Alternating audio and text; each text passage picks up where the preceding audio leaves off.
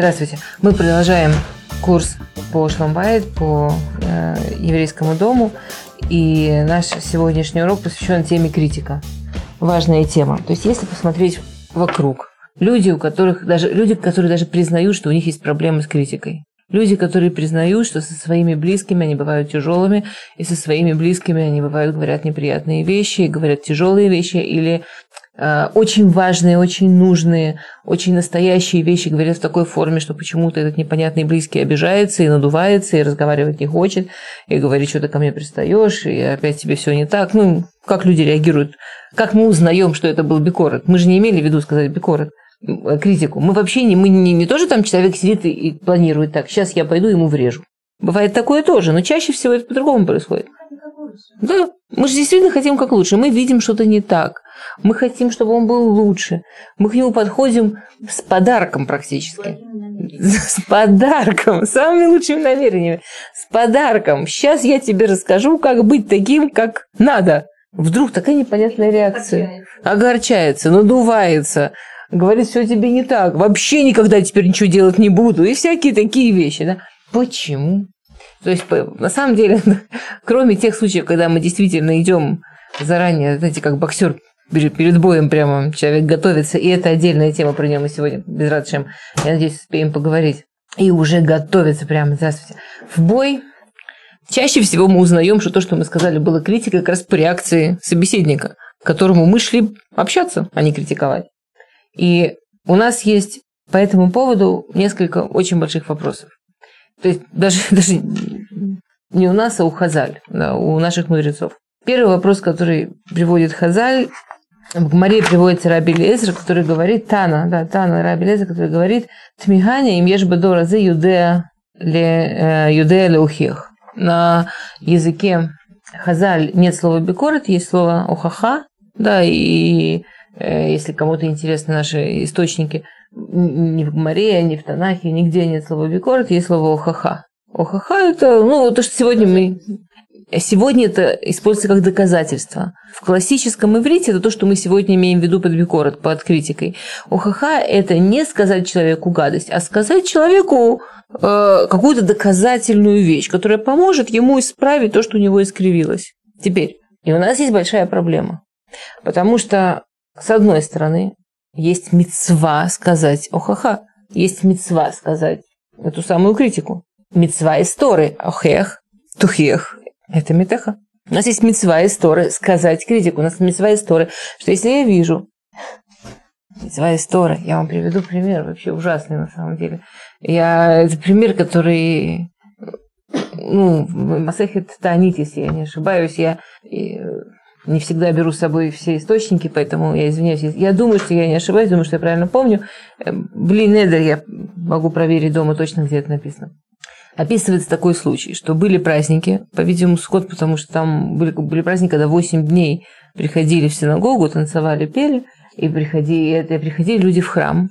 И был один папа, который приходил с мальчиком, подростком, молодым подростком, а, юный нар такой, да, молодой подросток. И этот мальчик все время, что шла от фила, молитвы или что Левиим пели, этот мальчик это все передразнивал и говорил какие-то очень некрасивые слова, хамил, как, прямо как громко тогда, в ответ прямо. И в какой-то момент, это, представляете, люди пришли на молитву, около, стоят около храма, Представляете, там, если это Суккот таки, да, то только что был Рошана, Йом-Кипур, всех такое поднятие вообще. Вспомните, вчера Симхат Тура небольшая разница в смысле того, как можно взлететь с Йом-Кипуром, только из другого места подлетаем, да?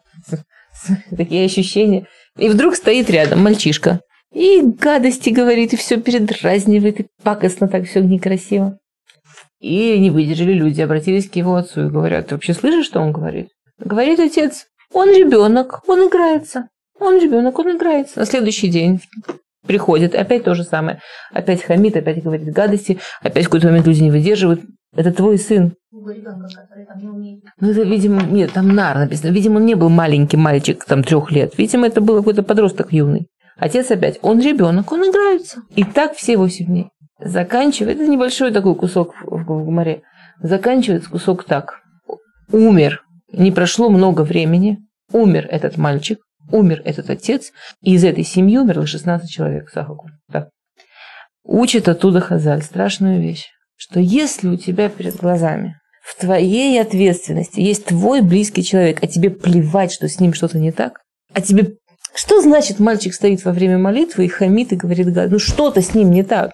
Может быть, папа мог сказать, например, не трогайте его, у него, у него сейчас там тяжелый период. И, и, может, папа знает, зачем он хочет сказать ему дать гадости. Это тоже может быть. Но из другого места не, а, ребенок играется. Плевать. Ребенок играется, пройдет, вырастет. Есть мецва, история, ухехтах, ехамитах, и есть человек, твой близкий.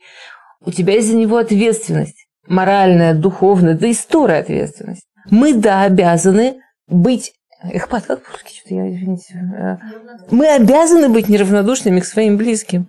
Никто нас не освобождает от того, что Товарищи, значит так, у нас сегодня лекция про критику. Критиковать нельзя. Глупо, не работает. Лекция закончена. Следующая тема. Была бы легкая жизнь.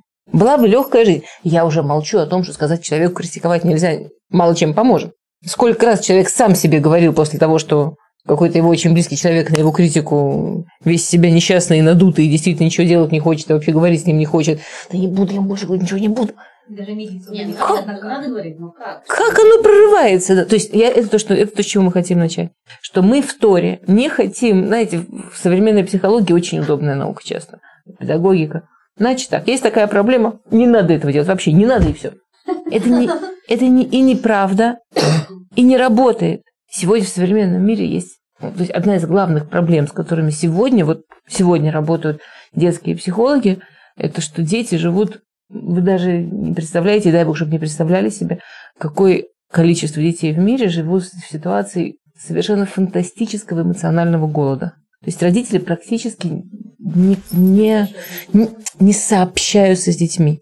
Первая теория была, что из-за того, что сейчас информационный бум, и у детей есть так много интересненького, а родители так много работают, так много заняты. И плюс сейчас в мире такое движение, что действительно человек, который работает, и он образован, может заработать много денег, устроить себе хороший уровень жизни. И так было больше уровень, часть истории, что это все-таки зависело от а, прослойки, в которой человек живет, сколько денег у его родителей и так далее, и так далее. А вот сегодня человек может сегодня выучиться сделать себе жизнь. Так родители во все лопатки работают, детей, детей информационный бум, вот так сложилось. Через какое-то время оказалось, делали исследование, оказалось, что это вообще не причина. А причина что? Были какие-то проблемы. Выходили психологи, выходили педагоги, и громкими такими голосами кричали, если вы скажете ребенку что-то строгим голосом, это сделает ему травму. Ужасно. Если вы, не дай бог, ребенка напугаете, это будет травма на всю жизнь. Ужасно. Если вы скажете ребенку нельзя, он будет закрытый и не сможет быть творческим. Кошмар. И родитель искренне слушает это, верит, слушает, верит, понимает, что, в общем-то, говорить нечего. Все, что он скажет, он может сделать ребенка инвалидом духовным. Зачем рисковать? Когда можно на компьютере поставить обучающую программу такую, обучающую такую, обучающую такую, и все. Но компьютер же не обижаются. Да вообще. Если вспомнить, как радостно мы все э, в самом естественном порядке бежим от ответственности, то Тора ни в коем случае не хочет сказать. Что?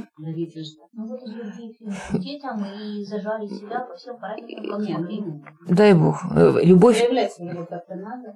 А теперь объясните мне, э, почему в наши э, в последние 20 лет как раз параллельно всем вот этим э, эмоциональным проблемам, то, что я вам говорю, это в Европе, в Америке, это громадные цифры, совершенно фантастические. Примерно параллельно этому выросли, выросла индустрия детских игрушек.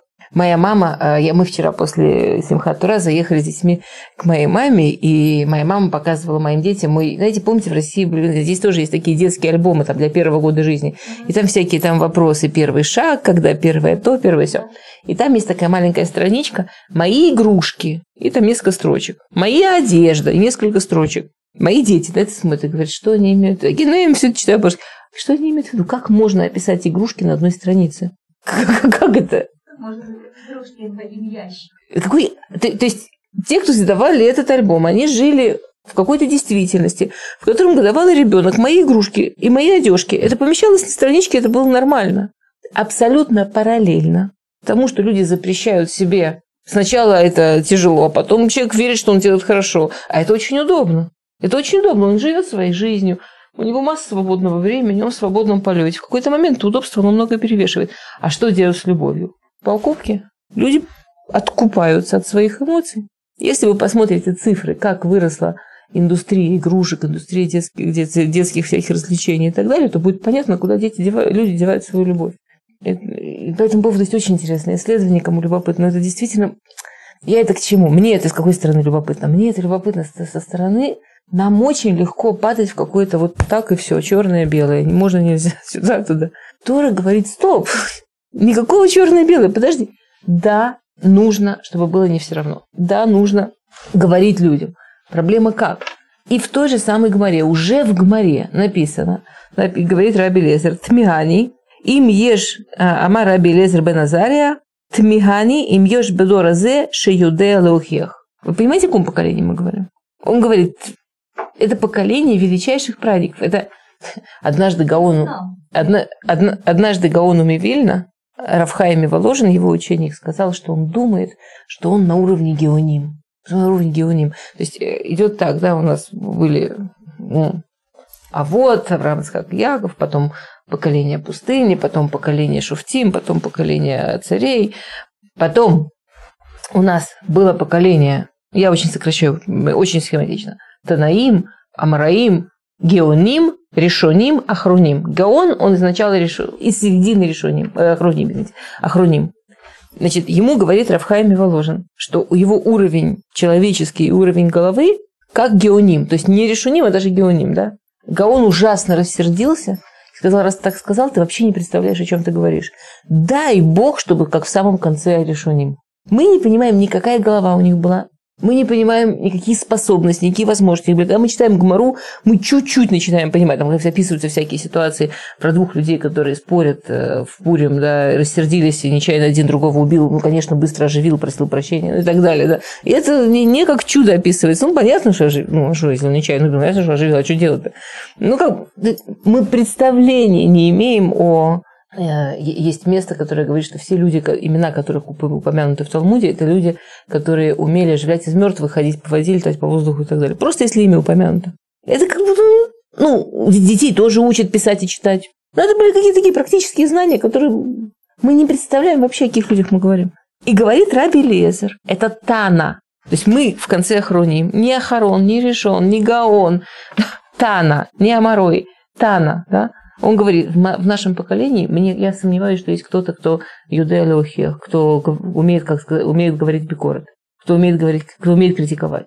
Теперь сидит обычный человек, сидит человек и думает, что значит умеет критиковать. Тоже мне проблем. Умеет критиковать. Сейчас я вам все расскажу. Я, я, я как-то сидела в автобусе, тогда еще рус, русскоязычных было не так много, я религиозная, на меня в те времена вообще как-то не, не думали. И вошли две тетеньки, сели в автобусе четыре сиденья лицом друг к другу. Они ехали со мной 10 минут, и они общались. Они успели пройтись по всему.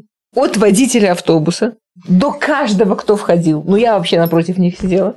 Ну, и так, это все, ну, ну там, в, в коротких паузах, это все 10 минут, в коротких паузах про начальство, про работу и так. Вот люди разговаривают. Что значит не умеют критиковать? Прекрасно умеют. Талантливые с огоньком. И тут у нас встает вопрос, что значит уметь критиковать. Что имеет в виду Раби Лезер? Объясняет, а это, в, это, это, посу, это фраза из э, Гмары э, Эрхин. Объясняет Раши. Что умеет сказать Охахада, что умеет сказать критику с таким уважением, чтобы лицо того, кто это слышит, никак не поменялось. Что значит не поменялось? И у нас, да, у нас есть несколько правил. А... Тот, кому говорят, он даже не воспринимает? Нет, не дай бог. Воспринимает. Дружескую помощь. Но воспринимает с удовольствием. Не то, что... То есть у нас есть такое тонкое место. Тут есть тонкое место. Шломо Амелах пишет «Ухеа хахам ваявоха, ухеа хлец ваисануха». То есть Шломо Амелах Мишлей говорит, есть шикарный, простой тестинг, как проверить, человек умный или совсем наоборот. Умный воспринимает критику так, что потом любит того, кто его критикует, хорошо относится к тому, кто его критикует. Идиот, даже он больше, чем идиот, лес это такой. Он мало того, ждет, он еще и думает, что он такой умный, что над всеми еще смеется, еще над всеми. Такой, знаете, ну совсем такой человек, который вообще ничего не, ну, только издевается еще. Вот этот вот, да, он за, за критику будет ненавидеть. Ну, говорит Шломо Мелах, можешь себя легко проверить. Вспомни человека, когда тебя последний раз критиковали. Почувствуй свои эмоции, сколько ты сейчас относишься к этому человеку, кто тебя критиковал. Тебя тест. Шломо Мелах говорит, это такой древний-древний еврейский тест. Но тут интересная вещь. То есть есть две стороны. Например, человек хахам. К нему кто-то подходит и говорит критику. Болезненную, тяжелую. Раз он хахам, это значит, что он сразу, сразу с радостью ее воспримет? Я вам приведу пример из Торы. Жуткий. У нас есть проша, где э, Мирьям и Арон критикуют Маши Рабейну, помните? Что он они не так с женой, они считали, что он себя неправильно ведет. Не только с ним говорил Всевышний, с нами тоже говорил Всевышний. Мы никто семьи не рушим из-за этого. Мы никого не, несчастными из этого не делаем. Да? Ну, они, они не знали точно, что там происходит, не разобрались, но дело даже не в том. Теперь, Мирьям, сестра старшая, которая спасла Муше жизнь. И Мирьям и Арон не пророки. Мирьям больше, чем Муше в пророчестве была до того, что э, Всевышний сделал Муше чем-то вообще совершенно иным, что похожего больше не было. А Аарон больше, чем Муше был в Тфиле, в молитве. То есть два величайших...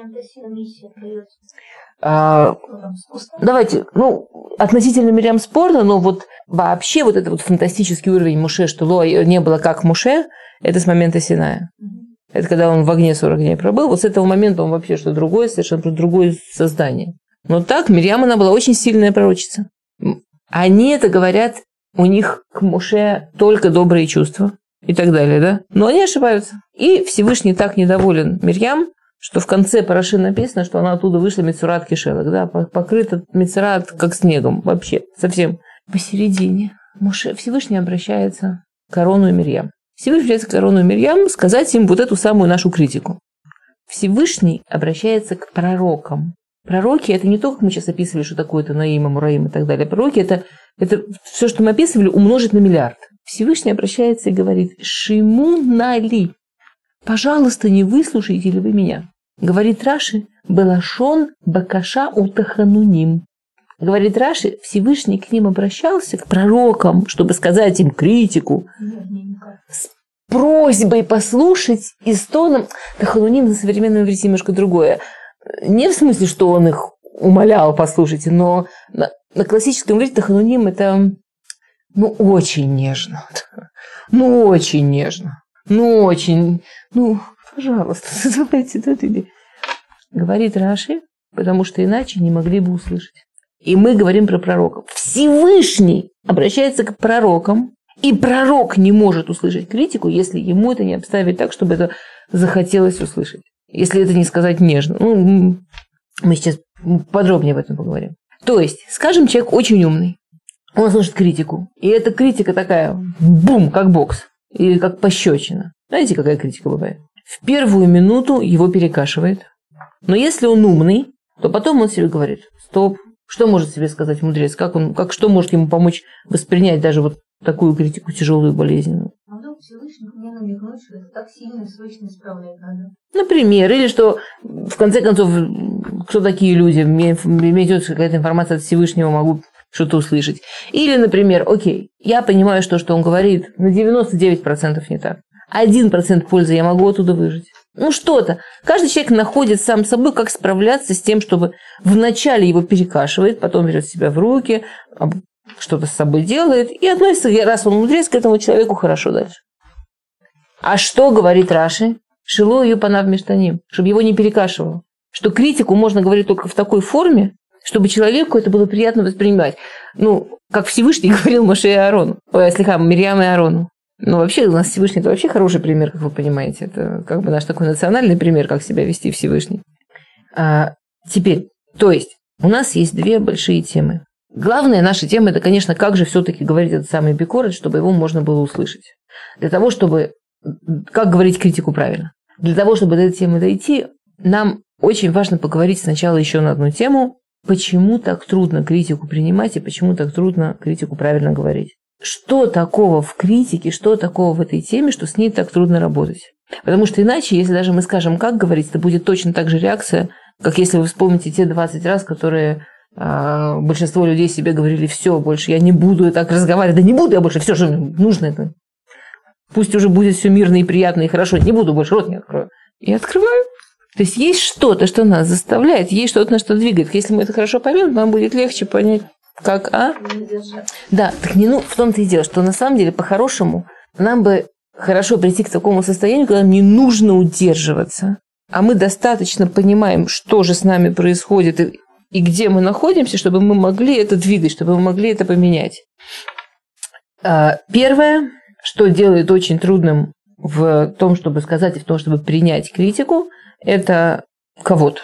Самый банальный кого-то. Теперь, самоуважение на самом деле не так банально. Вот откуда растет у человека вот это вот самоуважение? Это вообще хорошо или плохо? Это положительное качество отрицательное, человек себя уважает? Хорошо. Это, конечно, хорошо. Слава богу, что все, кто здесь сидят, понимают, это, конечно, хорошо. Я очень много раз сталкивалась с людьми, у которых э, путаница растущая из некоторых других религий, из некоторых других философий, в том, что человек должен воспринимать себя, что он вообще никто и ничто, и зовут его никак, и любое уважение к себе – это гордыня, и так далее, и так далее. И это огромная ошибка. Мы должны понимать, знаете, как а, Авраам Авину, да, и Мидраж говорит, что у него было два кармана, помните, да? У Авраама Авину было два кармана, в котором в каждом он держал себе по записке, по напоминалке. Авраам Авин, у него был такой стиль работы с собой. Сегодня э, всякие современные технологии психологически очень рекомендуют. Он работал с собой записками. Он себе в всяких видных местах оставлял важные записки, чтобы с ними часто встречаться. Он... Это был стиль работы с собой Авраама Авину. Почитаешь современные книжки, кажется, кто-то изобрел. Авраам Авину, он в двух карманах у себя, чтобы почаще на них натыкаться, держал две записки. В правом, которым он пользовался, как вы понимаете, если ведущая рука правая чаще – была записка «Бешвили невра олам» «Для меня создан мир», «Я причина того, что есть мир», а в левом «Анухия фарвефер» «Я меньше, чем песок». Человек должен в первую очередь понимать, что он мир, и мир ради него. И если он не будет в этом мире делать свою работу, весь мир смысла не имеет. При этом понятно, что если сравнивать то, что мы должны, и то, что мы можем, и те возможности, которые Всевышний нам дал, с тем, что мы реально делаем, это меньше, чем песок. Мы такие исполины мы по возможностям исполины. Знаете, это известная радость физиологов, что человек пользуется не больше 4% мозга и так далее. Это нормально? Так не должно быть. Хотя это немножко объясняет, как же это так, что люди раньше настолько больше могли, умели и понимали. Ну, если мы пользуемся 4% мозга, то... Так вот, Авраам Авину, который... Хотя бы еще Так вот, Авраам Авину, который пользовался далеко-далеко не 4%, он понимал, что относительно того, что он может и что Всевышний ему дал, нужно помнить, что это все еще песок. Еще расти и расти, и делать и делать. Потому что Бешвели враулам. И это не гордыня, это реальность. Это понимание, что я, кто я, зачем я, и вообще, что я тут делаю. Теперь, Всевышний, когда делал душу человека, он, когда вкладывал в нас душу, он же вложил в нас хеликолуками. Он вложил в нас часть себя. Душа точно знает, чья она часть. Душа точно знает, что, он, что она часть Всевышнего, что для нее сотворен мир. Это нам в голове это повторять надо, а душа это знает и чувствует. Поэтому любая ситуация, любая ситуация, в которой человек чувствует унижение, пренебрежение, в которой человек чувствует, что есть что-то обидное, недостойное, это не гава то, что в нас кричит, это не гордыня то, что в нас кричит. Это божественная душа то, что в нас кричит, которая криком кричит «со мной так нельзя». Она криком кричит, она почувствует точно, и нельзя этого ломать, не дай бог. И, например, не дай бог, не дай бог, люди, которые позволяют, чтобы с ними происходило насилие, это люди, которые, которые в какой-то момент запутались и убедили себя, что с ними можно. Которые своей душе так заткнули рот, что с ними можно. Это неправда. Всевышний дал душе мощное чувство. Бешвили не враула. Я хэла калукамима. Для меня создан я, я, я, я часть него. Как же можно это унижать? Нахон, это правда, это не потому, что я такая крутая, не потому, что я что-то для этого сделала. Как вы понимаете, никто из нас ничего не сделал, чтобы Всевышний дал нам душу. Это изначальное дано. Да, гордиться нечем, но уважать. Как можно это не уважать? Вот это вот разница между гордыней и, и чувством базисного уважения к себе. Если критика говорится неправильно, то она умудряется дать удар по базисному здоровому чувству души, что меня нужно уважать, что это неправильно, что это невозможно, что так нельзя. А что если я поверю, что со мной вот так можно, то, то где я себя найду? То что я буду? И если мы сделаем еще шаг вперед. Когда мы критикуем человека, И мы верим, что мы это делаем ради того, чтобы он вырос, ради того, чтобы он стал лучше. Но самим фактом того, как мы это говорим, мы его унижаем. Самим фактом того, как мы это говорим, мы забираем у него возможность расти. Какой смысл? Теперь следующая вещь, что понятно, что мы слышим намного больше то, как говорится, чем то, что говорится. Поэтому любая критика неправильно сказанная, мы слышим только форму. Мы, в принципе, не слышим, что там сказано. Настолько форма обижает. И тут есть третья вещь. Почему форма так обижает? Наши мудрецы, Раф Деслер об этом много пишет, пишут страшную вещь, что, в принципе, вот охаха, вот эта самая, которая мецва, она, ее определение, и мы это много раз повторили уже, да, она ради того, кто услышит. Она для того, кто услышит. Пример. Например, женщина думает, мне очень важно сказать мужу, да, что вот, не знаю, что-то там мне в нем мешает, надо, чтобы он это исправил. И как она это делает? Конечно.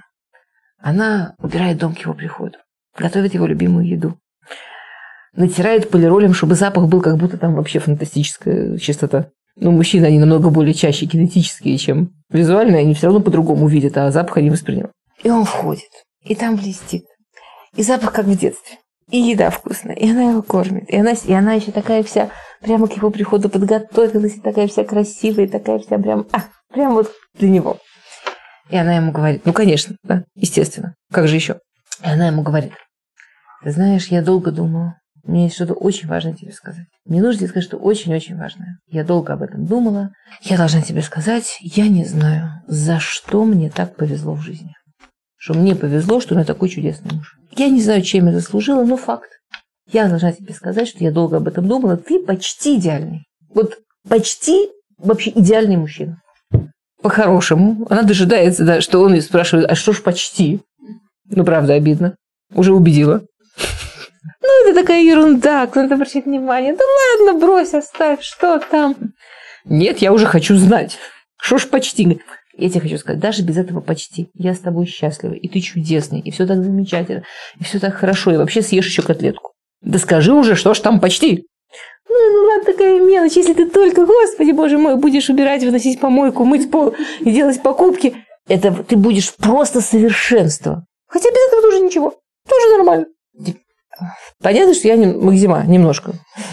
Вы понимаете, немножко Макзима, немножко. То есть, если мы сядем в теплом месте, у теплой стенки или у тихой стенки, как это было. И подумаем, окей, я хочу сказать эту критику, чтобы человек действительно изменился. Значит, нужно сказать так, чтобы он был готов услышать. Значит, нужно, чтобы ему было это слышать приятно. Как это сделать? Я примерно вот к этому приду. Ну, примерно. Как получается теперь? Значит, в таком случае, когда, обратите внимание, сейчас интересная мысль, когда в естественном порядке мне должно хотеться высказать эту свою критику когда в доме все прекрасно. Вот у нас сейчас с ним все прекрасно. Или там с ребенком, с подростком, с мамой. Неважно, с кем, с кем мне нужно высказаться.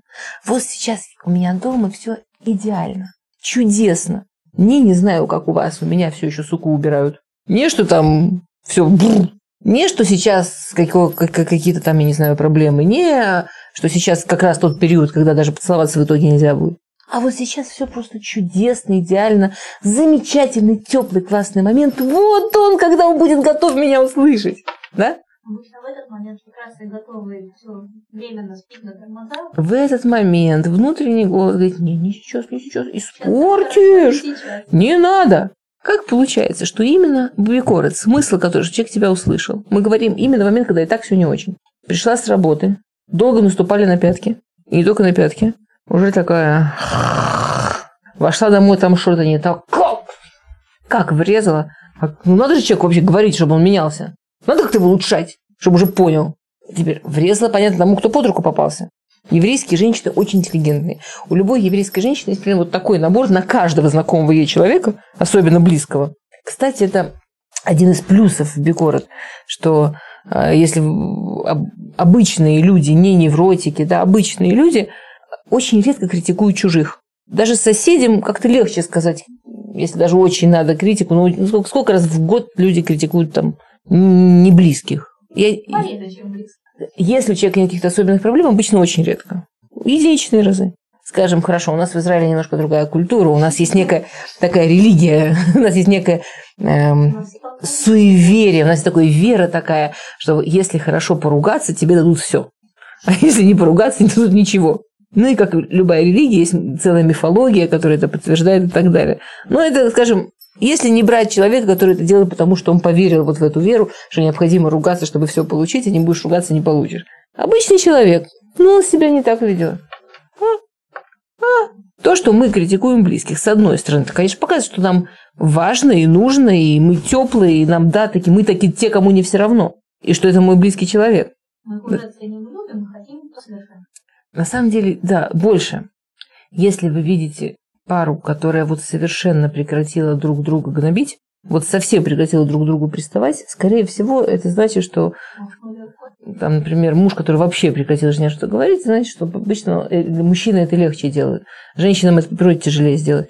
А, то есть есть типы такие, которые могут, но большинство женщин тяжелее делать, а мужчины по природе им легче делать, им говорить себе что-то примерно такое. Все, я понял, здесь трава не вырастет, потерплю, все мое живое, эмоциональное я могу выражать это в другом месте. А здесь можем потерпеть. Это очень тяжелый случай. Таких людей помочь им назад любить друг друга и помочь им назад быть живыми друг с другом очень тяжело. Люди, которые друг от друга горят, я это много раз говорю, да, люди, которым горячо и которым друг от друга больно и важно, просто немножко поменять, где этот градус срабатывает, где этот огонь горит. Что я хочу сказать? Когда человек приходит домой весь со своими эмоциями. И вот именно тут ему необходимо высказать тому близкому, которому не повезло первому попасть под ноги или на глаза, все, в чем он обязан срочно поменяться, понятно, что это делается не ради этого человека. Понятно, что делается не ради того, чтобы его сделать лучше. Понятно, что делается не ради этой самой критики, а это делается ради меня, чтобы выплеснуть. Говорит Раф Деслер, что Лефи Аллаха – это очень большая проблема. Лефи, с точки зрения еврейского закона – когда человек говорит другому что-то неприятное ради себя, даже немножко ради себя, не в смысле ради меня, мне будет с ним легче жить, если он будет себя правильно вести. Не в этом смысле. Нам вместе будет легче, если он будет себя правильно вести, можно это понять. А именно в эмоциональном смысле. Мне сейчас так, кого тут исправить сейчас, кого сейчас улучшить? То это то, что называется он адварим. Это абсолютный запрет истории. Это мучить словами. Это то, что в современной а, в современном языке называется, а, как по-русски, э, по-русски так говорят, словесное насилие. Говорят так по-русски? Это настоящее насилие, и его будут судить так же, как его бы судили, если бы он бил или издевался по-другому. Его будут судить на небе, будут судить за издевательство. И вне зависимости от того, кто это, близкий, муж, ребенок, от того, что ребенок мой ребенок Никто мне не дает права ему делать больно просто так. От того, что, скажем, человек врач. Он не может сказать, я врач, я имею право резать кого хочу, когда хочу. Я врач, у меня бумажка есть. Я хирург. Кого хочу, того режу. Сейчас мне настроение порезать. Порежу, кто рядом стоит. От того, что я мама. Никто мне не дает права делать другому больно. Хотя, если я уверена, что это то, что необходимо для воспитания этого человека, иногда, может быть, даже, не дай бог, бывает, что нужно сделать больно, бывает. Если человек что-то... Бывает, это редко, но это же бывает когда необходим, когда уверен, что делать для него и по необходимости. Окей. А, то есть, следующая наша, мы уже несколько, вы заметили, мы уже назвали несколько причин, которые делают... Вы понимаете, что мы хотим добиться, да?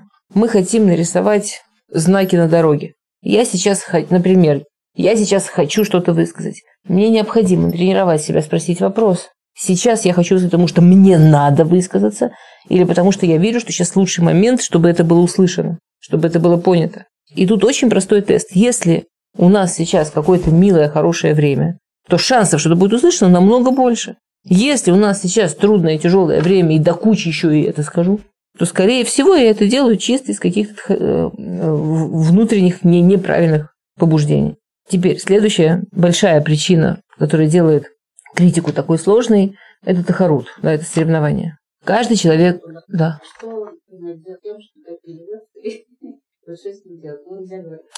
Давайте разделим темы. Давайте разделим темы. Смысл, как вы сами сказали вначале.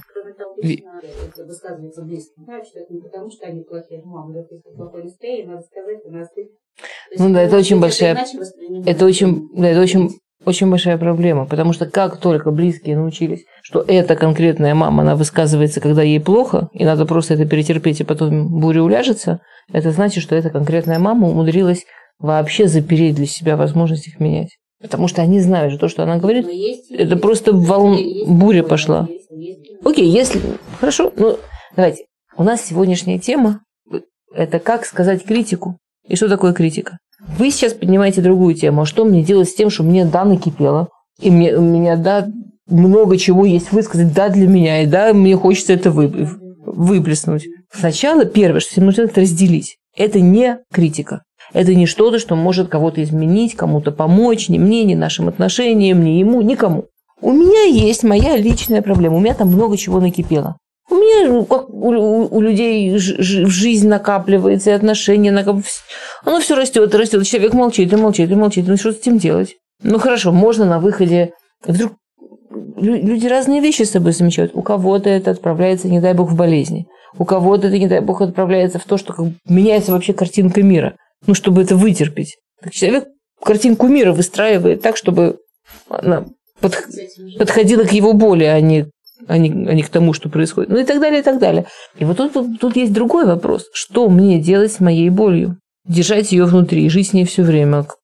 И трудно, и больно, и вообще часто невозможно. И тут всегда ли близкий родственник – это лучший адрес для того, чтобы это вылечить? А шизофрения теоретически – это не вирусное заболевание. При этом мы видим, что в семьях психиатрические заболевания, в частности шизофрения, часто заразны. Как это происходит? Ну, это же не вирус, как же он заражает? Близкие, любящие люди друг от друга воспринимают. Друг друга воспринимают, друг друга чувствуют. То, что мы вываливаем на близких, грубо говоря, часто вывалил бы на чужого, он бы отряхнулся и дальше пошел. Кстати, я не хочу сказать, что психиатрические заболевания всегда заразны. Они заразны, если этого не понимать, не знать и не знать, как с этим жить и работать. Я не хочу сказать, что любой человек, кто живет с нездоровым человеком, этого нельзя делать, и это заразно. Совсем нет, вообще нет. Я хочу сказать, что человек, который не осознает и не понимает, это очень, очень опасно. То же самое, любые, любая наша боль, любые наши эмоции, то, что мы, возможно, выскажем или переработаем в какой иногда с не самыми близкими, это не так болезненно и дает не такие дим, да, не такое эхо, как с самыми близкими. Если близкие, близкие действительно любят, они действительно чувствительны, это берут это к себе, они это переворачивают на себя, многие начинают испытывать чувство вины или искать... Это, это может зайти всякие вещи. То есть нужно хорошо смотреть, да, мне нужно выплеснуть, правильно. Вопрос выплеснуть или что-то с этим сделать, это всегда интересный вопрос. Как-то переработать, подумать. Есть, есть много чего с этим делать. У меня есть какая-то там штуковина. Что-то с ней делать нужно вынимать ее куда-то нужно. Просто выкинуть или переработать и так далее. Насколько это стоит делать с самыми близкими, это вопрос. Ну, конечно, надо знать этих близких и так далее. Ну да, ну, если то, что мы хотим сделать, мы хотим сделать так. Вот, вот зачем мы такие уроки делаем? Ну, в принципе, то, что мы сейчас делаем, то, что в Торе называется мусар. То, что мы сейчас учим, в Торе называется мусар. В чем идея мусара? А, есть такая хасидская притча, что один ученик пришел Краву после Йом-Кипура и говорит, что я в Йом-Кипур очень много понял, что мне нужно сделать и как мне это сделать. Но вот я чувствую, что ничего не получается. И Раф ему рассказал историю, что одна цапля застряла лапами, бежала за лягушкой и застряла лапами в болоте. Застряла лапками в болоте, никак не может, никак.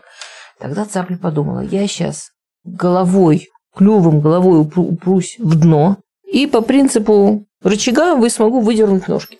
Так все и получилось. Уперлась головкой, ножки выдернула. Ножки уже на берегу, но тут она понимает, что голову она выдернуть не может. Клювик-то с головой увязли. И теперь она не может вытянуть эту голову. Пока не пролетала мимо мудрая птичка, кто у нас мудрая? Сова, ворона, со... не важно. Кто-то там, не помню, кто из этого, кто в этой хасидской притче не помнит, поэтому птичка, пролетала мудрая какая-то птичка мимо и сказала, Аист, ты вообще нормальный? Крыльями пользуйся. И когда я начал махать крыльями, то он просто взлетел из болота. О чем речь?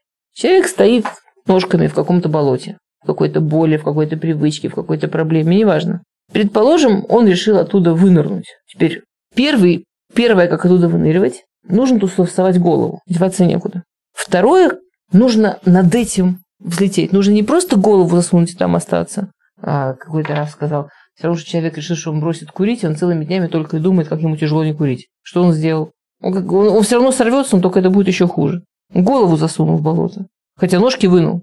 Нужно подняться. Нужно от этой проблемы оторваться и посмотреть на нее со стороны и сверху. Так работает мусар.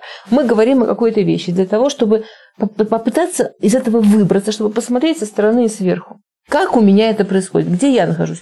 У меня это, потому что моя душа чувствует, что она, слишком, что она просто ломает ее и неправильно, чтобы с ней так говорили. У меня это происходит, потому что я чувствую, что я срываться начинаю.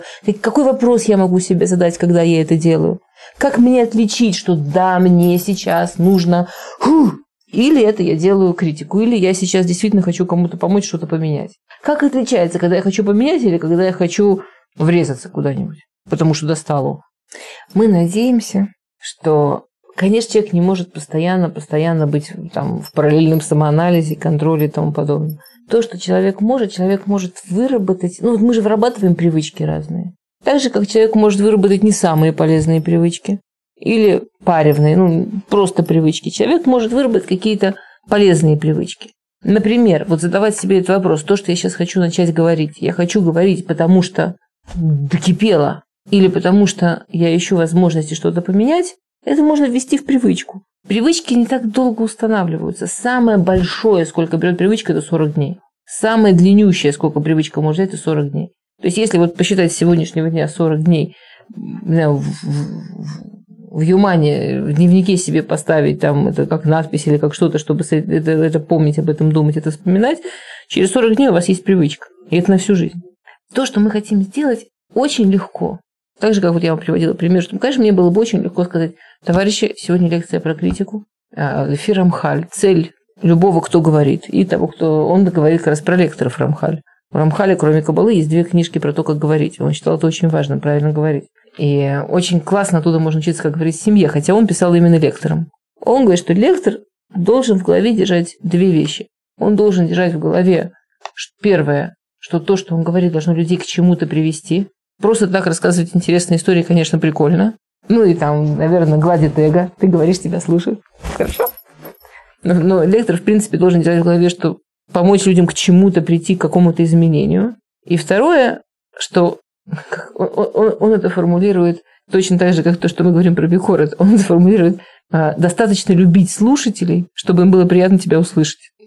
В те времена это было очень актуально, потому что в те времена люди были очень сильные. И лекторы, которые очень помнили там, Драшаним, да, там же не было телевидения, что это было главное развлечение Драшот. И Драшаним приходили, чтобы таких сильных людей поменять, им казалось, что нужно просто их, ну, ужас, кошмар, пойми, что происходит. Так Рамхаль пишет, что если человек, это он про лекцию пишет, даже не про разговор между близкими, что если человек в том, что когда ты с ним говоришь, не чувствуешь, что ты, ты его уважаешь и ты его любишь, он тебя слушать не будет. А если это про близких? Ну, конечно, я хочу, чтобы... Конечно, тут выплывает наша любимая проблема, которая связана как раз с этой большой темой соревнования, которую мы сейчас начали. Наша большая эта тема соревнования. Мы все ужасно соревновательные.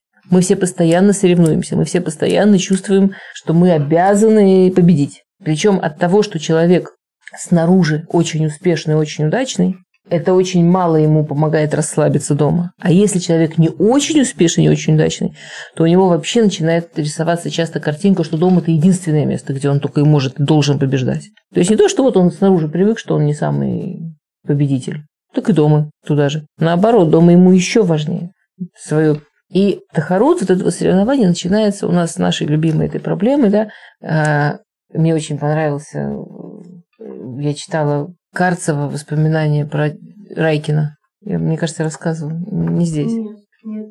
И, давно в детстве читала, меня потрясло совершенно. Карцева воспоминания про Райкина. У Райкина была любимая фраза в театре.